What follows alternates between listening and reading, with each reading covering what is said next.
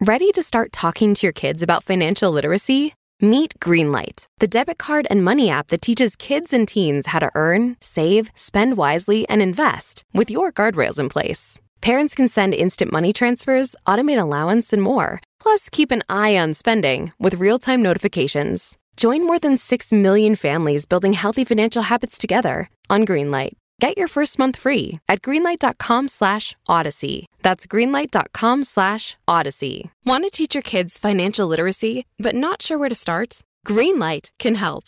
With Greenlight, parents can keep an eye on kids' spending and saving, while kids and teens use a card of their own to build money confidence. As a parent, you can send instant money transfers, set up chores, automate allowance, and more. It's a convenient way to run your household, customized to your family's needs, and the easy way to raise financially smart kids. Get started with Greenlight today and get your first month free at greenlight.com slash odyssey. A note of warning this podcast explores graphic and disturbing stories and includes strong language. It therefore may not be suitable for our young listeners or other folks who may find it disturbing. Hello and welcome to True Crime Daily, the podcast bringing you high profile and under the radar cases from across the country for the week of July 31st, 2019. I'm Billy Jensen and this is Owen Michael. Hello. And we've got a special guest with us to talk true crime this week. We've got Lisa Lillien, the Hungry Girl. Hello, hello. Welcome, How are Lisa. you? I'm great. Excited to be here. Now, you've got um, millions of subscribers for your daily email to tell about healthy recipes, tips and tricks, supermarket survival. Uh, you also got a lot of other things going on too. I'm I'm a food obsessed mad scientist who is also obsessed with crime. Right. And that's what we're going to be talking You're in the right place. You're in you are in the right place because that is what we do here. We talk about crime. So this week, these are the stories that we've got for you. Two brothers who run a livestock business has something to do with uh, food. Indeed. Go missing after visiting a farm in Missouri, and a cattle hustler is held in connection to their disappearance. A missing Alabama woman is found at the bottom of a well covered in concrete.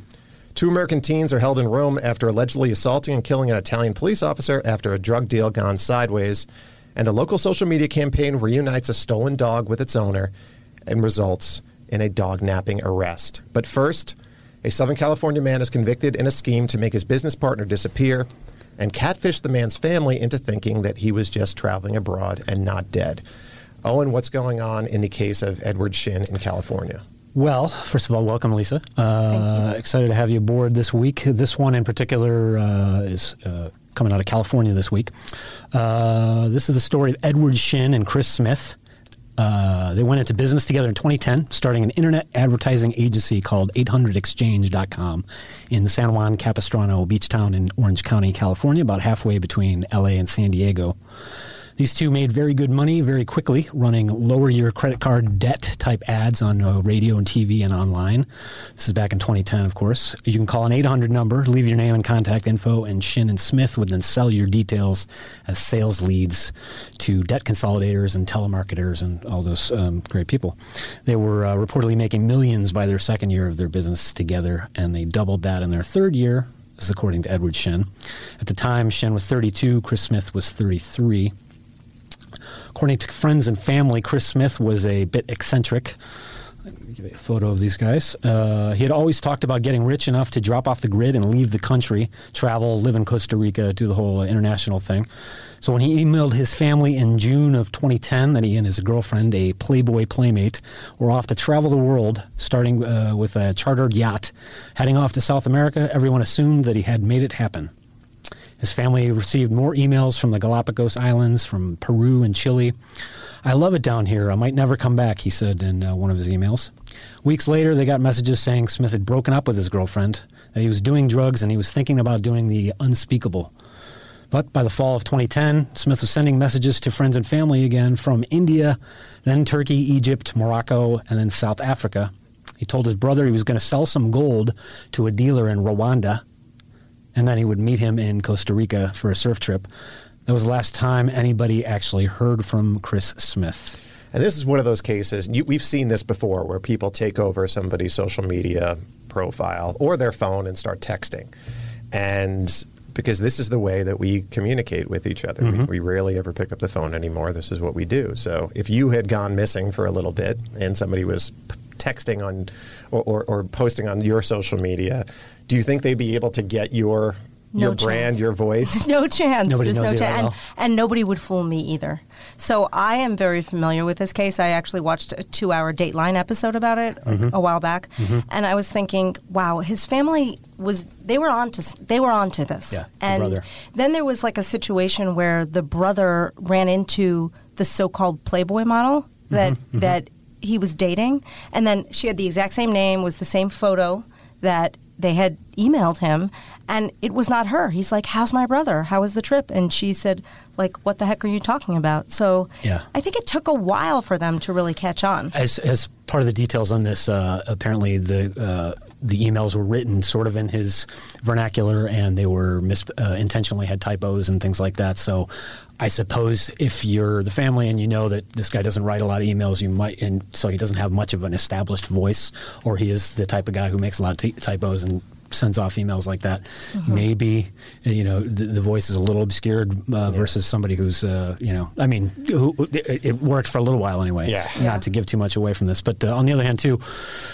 Don't go to Rwanda and sell gold. Well, and do you know, it's interesting things like because what what's going on here is that they're sort of setting it up. Whoever is doing this is setting it up to saying like. I might do the unspeakable, which I'm guessing is suicide. Uh, that's where they're Mm-hmm. That's leading it. were getting with it. And then they kind of maybe they're checking the the news trying to see if they go searching for him down there and nobody does anything. So they, they lose the idea of the suicide and then they start going into India and Turkey, Egypt, Morocco, and then selling gold to a dealer in Rwanda, which is leading it really so, sort of like this is going to be some nefarious In this email too, he said he was going to travel through Congo, uh, the Democratic Republic of Congo, which is arguably one of the most uh, one of the most dangerous places on Yeah. the planet. So uh, it definitely he might as well like just say like I'm going to be like a, a offshore, an offshore fisherman or something. Yeah, or You know you know? Going to hook up some pirates and go Yeah, fishing. yeah, exactly. So by the spring of 2011, Smith's worried brother contacted the property of a place they always stayed in in Costa Rica when they visited. But the property manager said he hadn't seen Chris. And that March, Smith, Smith's family reported him missing to the U.S. State Department, who informed them that there was no record of Chris Smith had ever even left the States. So the family contacts the Laguna Police, Laguna Beach Police, another Orange County town just down the coast where Smith had been living. And Edward told Smith's dad that Chris had acquired a fake passport and was traveling under a false name. In June 2011, Shin was questioned at the Laguna Beach police station. He told detectives he had shady past uh, business practices and was being investigated for embezzlement, and Smith probably ran to avoid civil litigation by association. He told police that Smith had agreed to be bought out of his half of the business and had taken $1 million in cash, signed the business over to, Chin, over to Shin, and then left town. You imagine if the State Department is, you know, you, you're frantic about you haven't uh, seen or heard from your brother or your son, and you report him missing, and the State Department's like, hey, he, he never left. He's, uh, Yeah. you need to check your backyard. That's got to be uh, pretty heartbreaking. Then you really start you know, being paranoid and freaking out, and what's all this information that I've been re- receiving? So uh, in January 2011, uh, Edward Shin had actually closed the 800 exchange office. Uh, uh, com office in San Juan Capistrano. Uh, keep in mind, this was 2010 in June when uh, Chris Smith allegedly took off. So Shin shut down the uh, shut down the offices. He stiffed the landlord for forty thousand dollars in back rent. Another tenant in the office building there uh, actually was a private investigations uh, firm, a service, was also in that building. They looked into their former neighbors on behalf of the landlord. One of the PIs went looking around in the abandoned office suite. He found blood. He found blood on a light switch, on a doorway, on the ceiling. Later DNA tests confirmed that it was indeed Chris Smith's blood. On August 28th, 2011, Edward Shin is in Los Angeles International Airport- Airport, just uh, boarding a flight to Canada when officers arrive and arrest him. They charge him with murder with spe- special circumstances for financial gain. Police and sheriff's investigators believe that Shin stabbed or bludgeoned Chris Smith in their office on that Friday, June 4th, 2010, the day that, uh, that Chris Smith supposedly took his check, emailed his family, and then dropped off the grid. So Shin tells police that he and Smith had gotten into a vicious fight over this uh, embezzlement and possible investigation that afternoon after the employees had all left early. Uh, he said that Smith had tried to kill him. Uh, he was defending himself, and he said he smashed Smith's head on a corner of the desk. He watched him collapse and die, but he didn't call police because he didn't think that they would believe his story. So he talked to a Las Vegas acquaintance that he knew. He was used to do business in Las Vegas. This Las Vegas acquaintance put him in touch with an unnamed Eastern European man. I'm putting air quotes up. Uh, Shin told police uh, who he paid about fifteen thousand dollars to dispose of Smith's body back at the office. Gave him uh, the, the entry code and gave him directions how to get there goes back to the office later. Body's gone, but the place is still a bloody mess.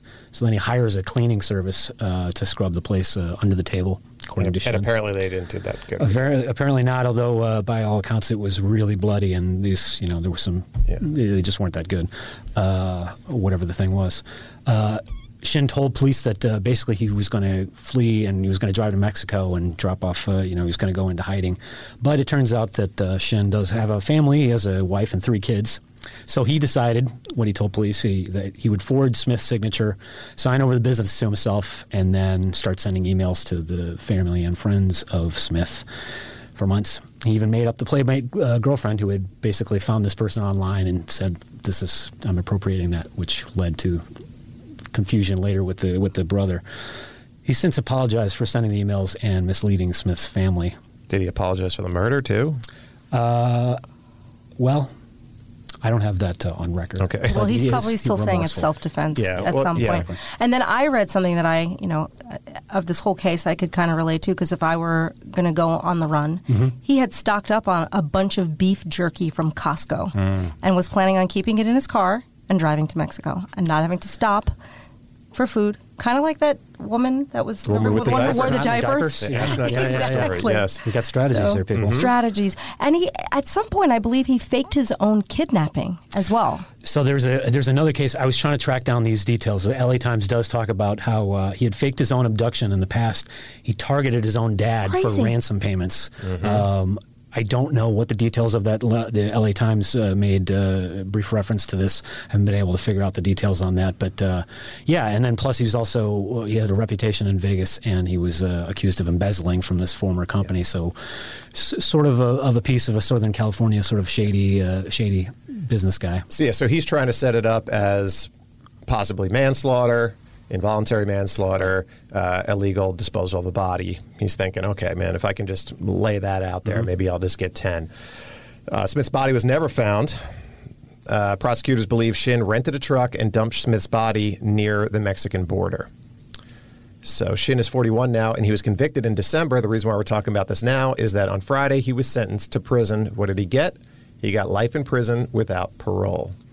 The LA Times reports the prosecutor noted that if Shin would produce the body, tell authorities where to find it, they could confirm Smith died from a single impact point on the skull, which would have corroborated his story.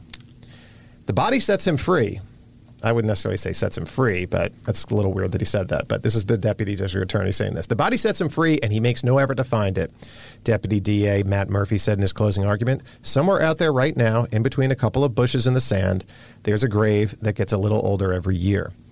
Also, as we talked about, Edward had faked his own abduction to try to get money out of the uh, out of his father. We highly recommend you go read the GQ uh, article for this long form story by James Vlahos. It's really good and has a lot of there's a ton really of details, details here that, that uh, you know we're sort of compressing it for time. But as Lisa said, there's been some coverage of this in the past, and there's just there's so many wacky details on this stuff that this guy thought that he was going to get away with it. How um, much beef jerky would you need during an escape? that goes a long way. It depends on how long the car trip is, but it is loaded with protein. I love beef jerky, and it's low in fat. San Juan Capistrano, you know, San Clemente down to uh, Mexico. You're there in an hour, uh, you know, and then what? You drive around. Where would you drive to? I don't in know. Mexico? I don't even know. I'm unfamiliar with most of Mexico. But I'd be happy to have the jerky. Well, before you commit your next crime, allegedly. Uh, I'm crimeless. Think that. Think about that. um, but it's true. The the guy makes a good point. Uh, the DA, anyway. Uh, if if they could find the body, if he knew where mm-hmm. it was, you do have an out. You could say, you know what, I made this whole yeah. story up, but I actually disposed of the body myself.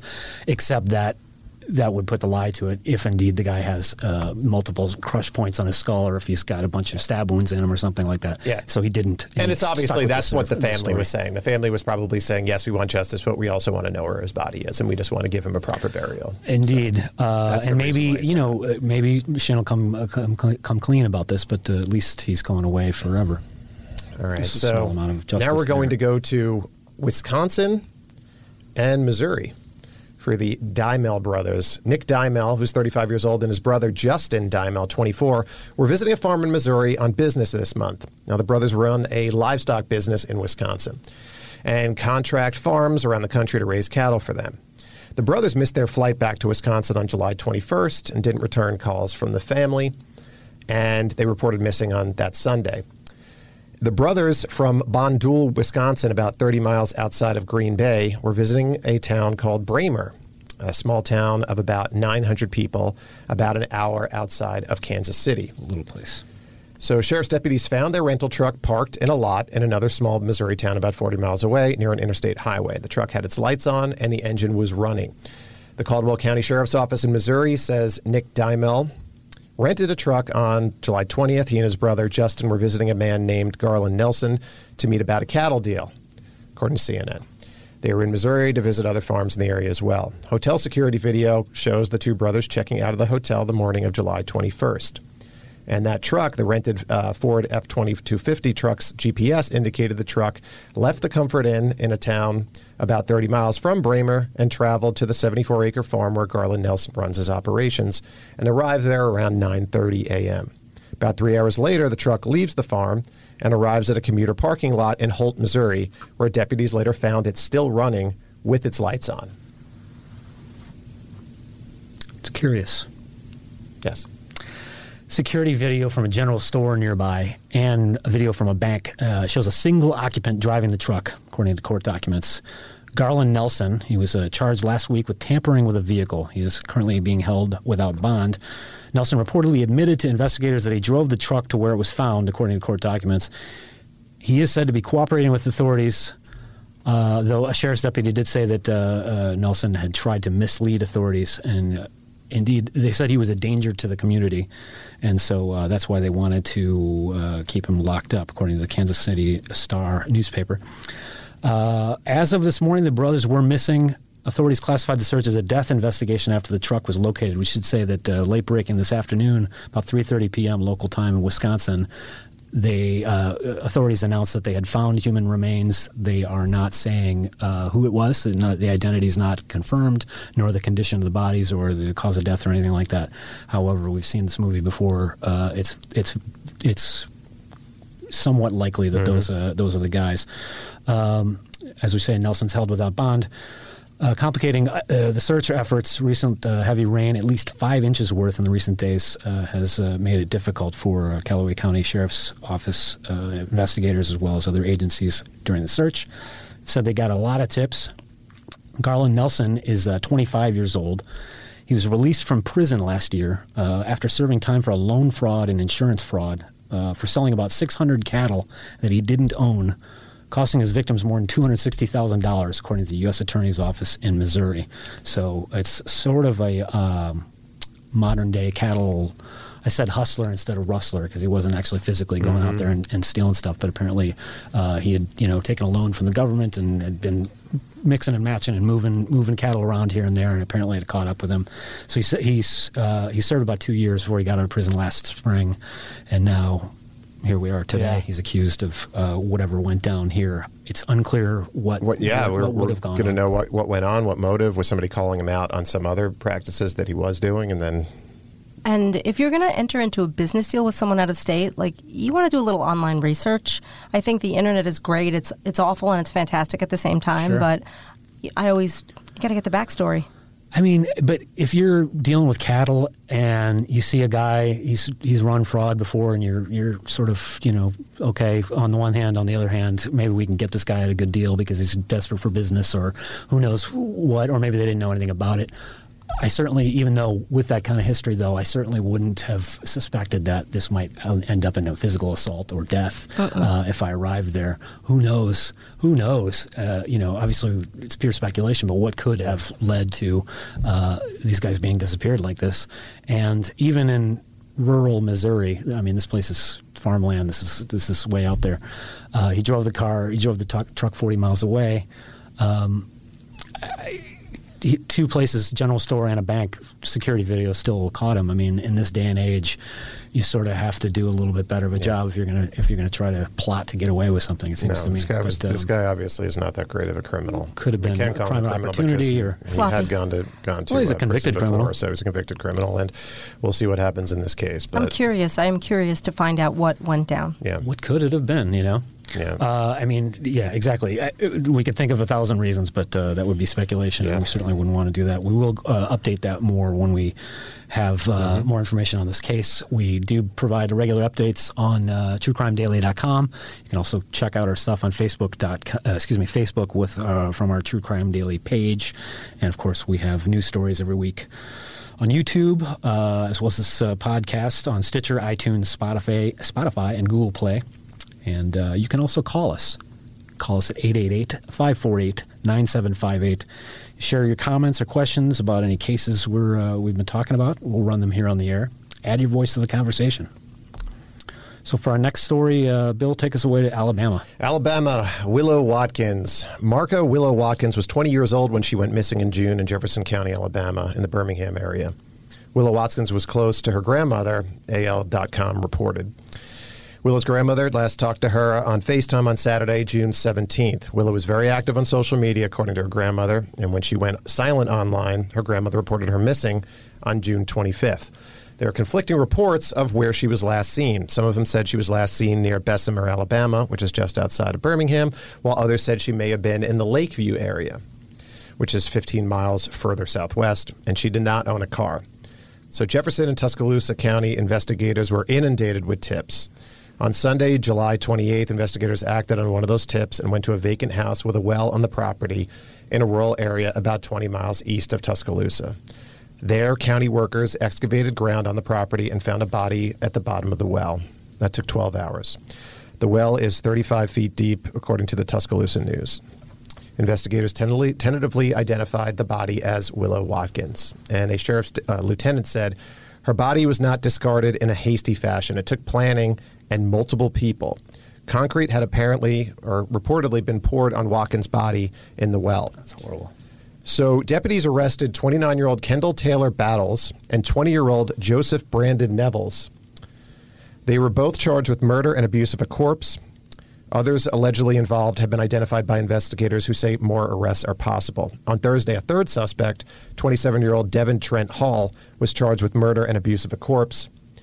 Hall had already already been incarcerated in the Jefferson County Jail since July 19th on drug charges.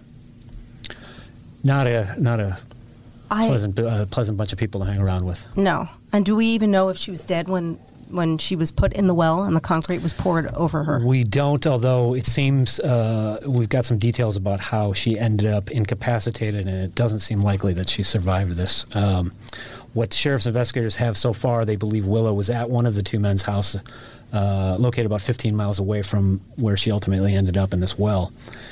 They think she was assaulted and killed there before the suspects drove her to the other house and dumped her in the well. But it's uh, like I say, it's not clear yet. Um, court documents say that Joseph Nevels told an investigator that Willow had stolen his phone. Uh, uh, excuse me, Nevels is the gentleman in the in the middle here for our viewers, viewers on YouTube. Uh, He looks angry. he does look angry. He said he got his phone stolen by Willow. He said he hit her on the head with a shotgun, according to AL.com. Just had a shotgun hanging around and used it to, to hit her uh, by his own account. Then he and two other men, uh, these other two other men, along with an unidentified woman thus far, beat Willow with their hands, their feet, and a baseball bat, according to the court documents. Uh, then Nevels, again the guy in the middle here, strangled Willow with an extension cord, probably killing her there.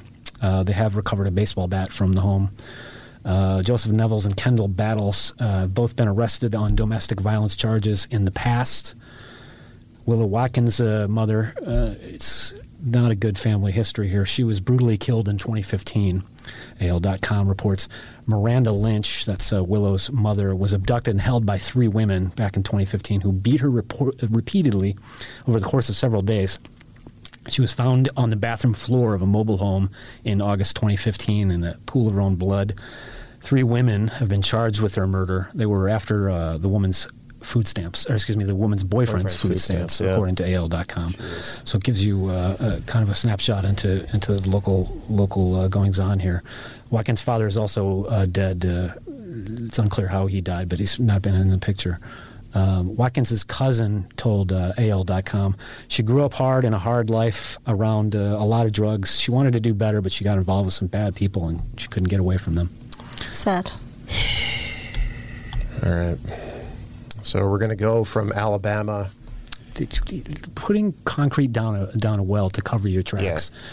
That's uh, No, they were. They seemed like they were. You know, and here's the thing: they would have never found her probably if not for somebody. It might have been. I mean, who who dropped dime? So it wasn't probably these three guys. Might have been this this other woman in the picture, or these are just the kind of people that just talk a lot.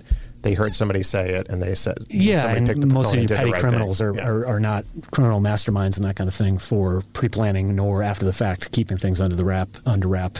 You know, plus drugs are involved. You're talking about some unstable people, but um, it's it's not clear whose house this other place that the well was at, but they knew apparently enough that it was abandoned. Nobody would be there, nobody looking there, and nobody would find any problem with concrete down their well. Uh, but that's unusual. You you know, people covering their bodies and covering up uh, things like Mm-hmm. well, listen, That's they were trying. I mean, 35 feet down and then concrete on top of it. They're basically just creating a, a false floor. Yeah. Uh, to the bottom of the well. That's no one's going to ever look there. Yeah. It's it's Yeah, it'll be interesting to see uh, some more information uh, Yeah. how they how they caught these guys.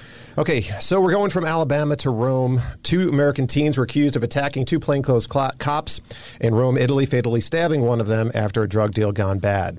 Finnegan Elder, 19, and Gabrielle Natale, 18, both from the San Francisco Bay Area, are being held in Rome. The teens were allegedly drunk and trying to buy cocaine in the city. The details are sketchy, but the New York Post reports that the two paid $100 for what turned out to be crushed aspirin. Somehow they ended up stealing a backpack belonging either, either to the dealer or to the go between and demanded their money and a gram of real cocaine in return for the backpack. The man contacted police, who set up a sting for the teens. The teens showed up later at the prescribed meeting place near their hotel and were met by two plainclothes cops. The teens said the cops never identified themselves, and fearing for their lives, the teens attacked the cops. Police say Finnegan Elder stabbed one of the cops 11 times in the chest with a 7 inch blade. Undercover cop Mario Rega died at the scene, and the teens fled. Seven inch uh, blade. That's a That's a long blade. serious uh, knife, and uh, it's two American kids, you know, partying, drunk, looking to score drugs in, in, in Rome. Did they speak Italian? It, uh, apparently, the Natale guy has relatives in Italy and was staying there, and uh, this uh, this uh, Finnegan Elder visited him there. So maybe the the one kid who had family there and lived there spoke enough passable Italian. But uh, you know, Rome is also what quite possibly the most visited, uh, or at least top three uh, tourist destinations Yeah. in the world. And so the locals probably don't have a lot of tolerance for a bunch of drunk uh, American kids on this kind of stuff. And Also, you I'm sure, can you going can get by pretty well speaking. Yeah, I mean, in Rome. In, I was in just in Rome, 2019, as a matter of fact. Are the kids trying to say that the cops try they were not wearing uniforms? So were they Right. trying to say they didn't understand that they they, were said that they, uh, they basically they were saying that yeah, uh, unfamiliar situation, not familiar with the language. We just kind of messed around with this other guy on the street and in an apparent drug deal, and now he's got two guys with him that are cops, even though we don't know they're cops. So assuming assuming that they're two, uh, you know, youngish men, physically fit. Probably thought that they were, according to their story, of course, probably thought that these guys were the heavies and were going to beat them up or something like that. This is what they say. And so they thought they were being set up. They thought they were going to be cornered and they were going to get rolled. And so they fought back. Uh, and uh, allegedly, this this uh, this stabbing happened. Um, so then, uh, as Billy said, they fled, and they were later found later that night at their hotel, uh, which was not too far by, uh, not too far away. The police found the knife hidden in the bathroom ceiling, and it had been washed off already, according to the Italian police. Police said uh, Finnegan Elder had brought the World War II era Marines style knife. So I'm thinking like a Ka-Bar, which is like a like a like a Rambo knife, if you will. Uh, said he brought this uh, this knife from the states. He told police that he was being strangled uh, by one of the cops, and he had stabbed Mario Rega in self defense. No marks were found on uh, Finnegan Elder. Uh, Mario Rega's partner said they both verbally identified themselves to the teens several times and had shown their badges. The teens have reportedly since confessed they uh, they were being held in solitary confinement in a Roman prison this week. If convicted, they could f- face life in prison there. Uh, relatedly, uh, before we get to that, uh, it has shades of Amanda Knox. Uh, every story about this sort of uh, Well, anytime, this. anytime an An American, American kid ki- is going to get arrested Exactly, for, it's for very high killing somebody, you're going to you're going to think Amanda Knox, especially in Italy.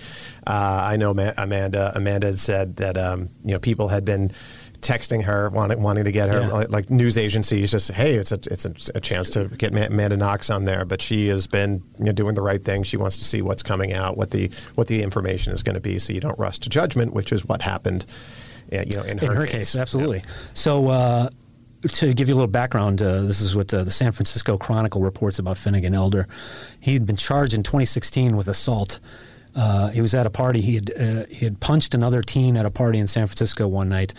The victim was a teammate of Elder's on the school's football team. Uh, this punch uh, resulted in the, the, the teammate was hospitalized with life threatening injuries, and uh, the kid sustained a severe brain injury in the assault. He's since been okay, and he's uh, he's, he's gone off to college, and uh, et cetera. But uh, Elder was suspended from the team, and he was tried in juvenile court. But uh, since juvenile court, the records are not uh, they don't show what pun- punishment he, he faced. They're, they haven't been unsealed. ABC News reports that uh, Finnegan Elder's father arrived in Rome this week, accompanied by a public defender from San Francisco. Uh, the slain policeman Mario Rega had been married in the same church six weeks ago. In that church that he was laid to rest Oh, this week uh, on Monday. But uh, so uh, a couple of things. I mean, they've got a public defender from San Francisco. Maybe it's a speculation, but this part of San Francisco they were from was, uh, I believe it was Mill Valley. I'll have to double check on the on the details of that. But this is a fairly affluent area of San Francisco, Yeah. which makes me think. You know, I'm They curious as to to why do a better public than defender. a public defender. yeah, I mean, but uh, I don't know Why the is it a public Maybe- defender? It's maybe it's he's got some experience or 19, it's a- year old kids in a European city looking for cocaine and having cash to buy the cocaine. They're probably affluent. Yeah. I'm gonna oh, go out and yeah, say that. absolutely. But so, And not I'm wondering smart, why that just uh, public. saying. Yeah, Yeah. and Like, obviously, this know, guy's got some impulse control. Honestly, just Issues. just eat the gelato there. There's just so there's just So there's much a, better, right? There's a gelato stand on every corner in Rome. Just you don't need cocaine. That's a good point. Um, also, just don't be a drunken jerk, uh, And really don't kill anywhere, a cop but in a, uh, especially in a foreign country. you know, should not obviously especially- kill a cop anywhere. No, but don't course go not. overseas and kill a cop. it- you're you're perpetuating the ugly American stereotype Mm-hmm. as well as uh, you know just being a general ass of yourself, and plus so cities like Rome deal enough with uh, with tourists and unruly people and stuff. You Yeah. just uh, just try to behave yourself. But speaking of San Francisco, this week we had an example of a viral story on social media that led to a positive ending. Jenny Setta and her six-year-old golden retriever therapy dog named Lily. There's Lily. That's a pretty cute dog. went to a grocery store in San Francisco on July 13th. She tied up Lily outside the store and went in to do some shopping. But when she came out, the dog was gone. Surveillance video outside the market shows a man crouching down and clapping his hands to get the dog's attention. Lily walks towards the man, wagging her tail. The man then unties Lily and walks away. Uh, Jenny went online and appealed for information on anyone who might have stolen the dog or seen somebody stolen the dog. Local media picked up the story. Reporters amplified the message. Within 24 hours, a Facebook page she created to help find the dog has been viewed 10,000 times. She got a tip that someone had seen the dog with the man getting off a municipal bus, so she went to that particular neighborhood, the LA Times reports. An off duty cop in the neighborhood told her he had seen a man playing with the dog and personally assured her he would help find the dog.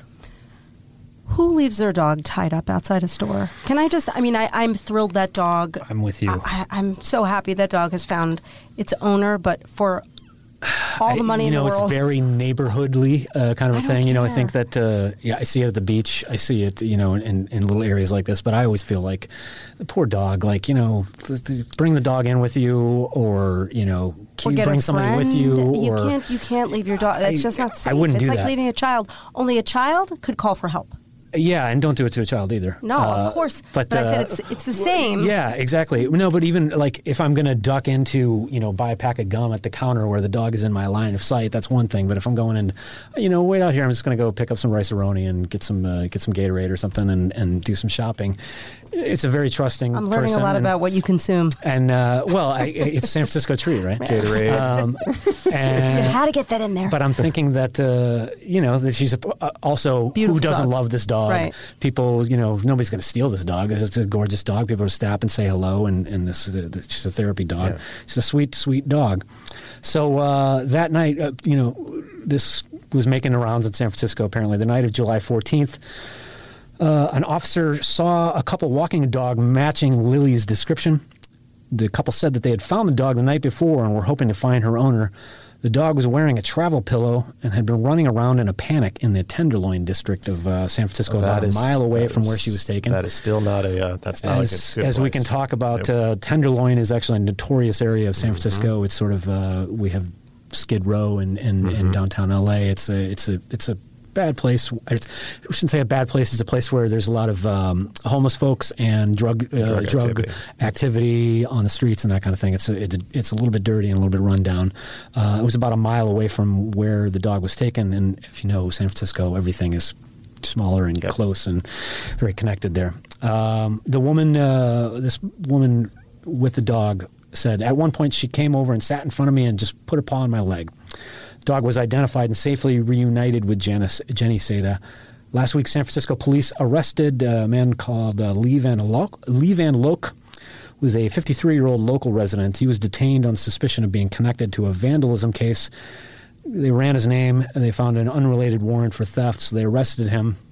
Back at the station, according to the San Francisco Gate, officers realized Loke was the man seen on surveillance video taking the dog. He's been since uh, booked on a charge of dog theft. Yes, and again, we see the power of social media Instant. Finally starting- being used for good. finally. being used for good. Uh, you know, there's a guy that just re- recently wrote a book about solving murders with social media. As you know, you're thanked in that book, by a, the way. a well-regarded, a well-regarded citizen sleuth and uh, veteran investigator. Yeah. So, um, but yeah, no. I mean, book she did. It's called Chase Darkness with Me. It's out on August 13th. Say that by the way. again. But what? It's our own Billy Jensen, folks. The interesting uh, thing here is that so she went and started it right away. Any, as you know, being in news, dogs are are page views. And people will click on a dog, especially a, a dog Especially that gets dog. stolen and a therapy dog. This thing was going to go viral. Yes, exactly. So, um, you know what? There's a dog in the studio right now, by the way. but, Yes, and yeah, we do have a dog in we the don't. studio, She too. hasn't signed a So- release, so we're not going to put her. Yes, We can't there's say no- her name. But uh, you know, again, social media used for good, and I love the fact that everybody uh, uh, banded together. I wish they would do it for other things as well, because sometimes if I'm looking for a killer, I don't get ten thousand likes. Yeah, yeah, no kidding. uh, you know, uh, it's it's true. I if only this dog could talk because it's unclear how the dog ran away from the dude and was running around uh, the streets of uh, uh, the Tenderloin district there. But uh, Maybe the guy just let her go. he Like, might have. He but didn't really uh, want a new I- dog. you know, I- you got to think if you've taken this step here, maybe it's a meal ticket. Maybe you can sell it. I don't know. I don't know who who, who steals Who a dog. knows? Who man? steals a dog? It's a special place. You know what I'm saying?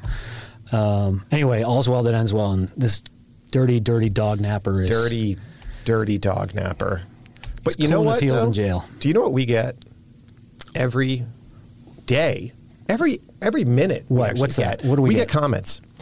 We have the largest true crime Facebook page in the world. What? And uh, we get comments. True. And there is a story that happened two hours ago from when we're taping this. It's a Oklahoma woman arrested after refusing to sign ticket, kicking officer in groin, and it is on video. You need to go see this video, folks. The woman refuses to get out of her vehicle and tells the officer, You be fair with me and I'll be fair with you. The incident started as a ticket for a broken taillight, but it soon escalated and led to the officer tasing the woman. Now, um, there have been people that were. By the way, let me expand on that. She also rolled up the window and drove away. Uh, and the cop uh, then chased after her and then pulled her over again. And then she realized how serious it was, but she still resisted him. You can see all this video. You look this up. This Oklahoma woman uh, uh, was finally, he tased her and then he finally managed to handcuff her. And now she's in big trouble instead of an because she was basically refusing an $80 fix she it did not ticket. want the she $80 said, "I don't. I'm not ticket." taking that. I'm not having it." They were arguing. The guy was trying to be civil, and she said, "I'm not having it. I'm not having it."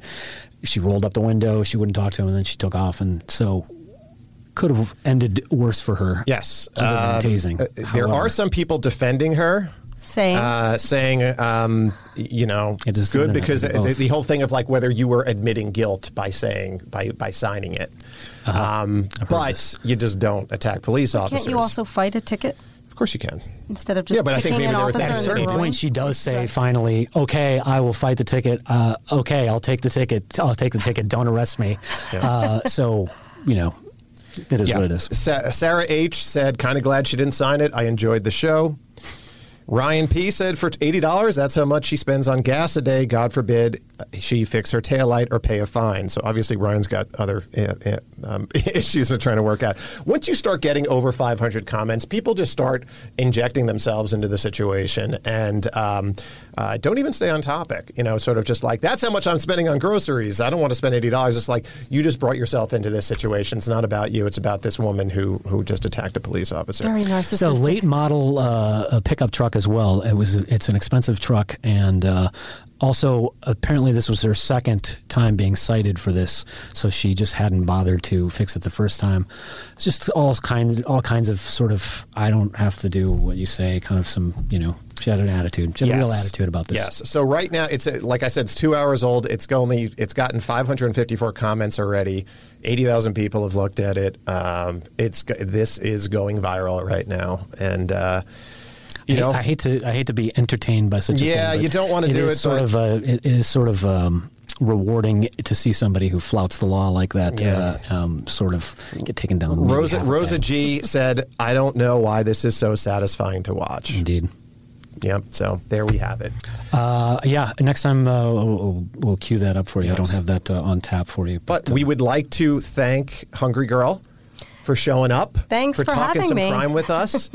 Did uh, what do you what do, what do you got going on now? What have you what have your big projects? What's the next thing for Hungry Girl? Well, I ha- I'm working on the next book. I have 13 Okay. books. Um, 13 books. 13 books. I'm working on 14. And I have a Hungry Girl magazine that'll be out at the end of the year. I have a weekly podcast. I have the daily emails, which is the heart, daily- that's the big- heart and soul of the brand. Okay. And it's I'm- hungry girl, hungry hyphen girl dot com, right? Hungry hyphen girl. Yeah, there you go. Does, has. Hungry Girl ever met Hungry Man? No, but I did eat Hungry Man dinners as a child. Oh, so did I. Who didn't? Oh, they So were wonderful. American, yeah. They were great. Remember the dessert? oh yeah, because like the peas and carrots would always like Could spill into the dessert. spill Yeah. into the And then- apple cobbler. Nothing better. You know, Nothing you know better, so Hungry good. Man and, and Bird's Eye. I mean, I imagine these things. Uh, you could still get them, right? Uh, I think they're all course you could, microwavable yeah. now. The thing they used to be in those those tin foil. No, they made containers them- They're not as so that cute. You can They- throw them no, the- when the you tin you needed the, you peel the off that oven, the oven, because that's how you got it all crispy around Yeah. the edges and stuff. Boy, it just took me back a little bit there. That sounds There delicious. However, I'm going to check out your site later and uh, maybe cook something up uh, this evening. So, uh, you can check out our content on YouTube and Facebook and truecrimedaily.com. And don't forget to download the weekly podcast on Stitcher, iTunes, Spotify, or Google Play. And if you have comments or questions about the show, call us up. Leave a message at 888 548 9758. We'd love to hear from you. And be advised your recording may be aired in any of our future podcasts, but that's the point. Until next week, this is True Crime Daily, the podcast reminding you Don't do crimes.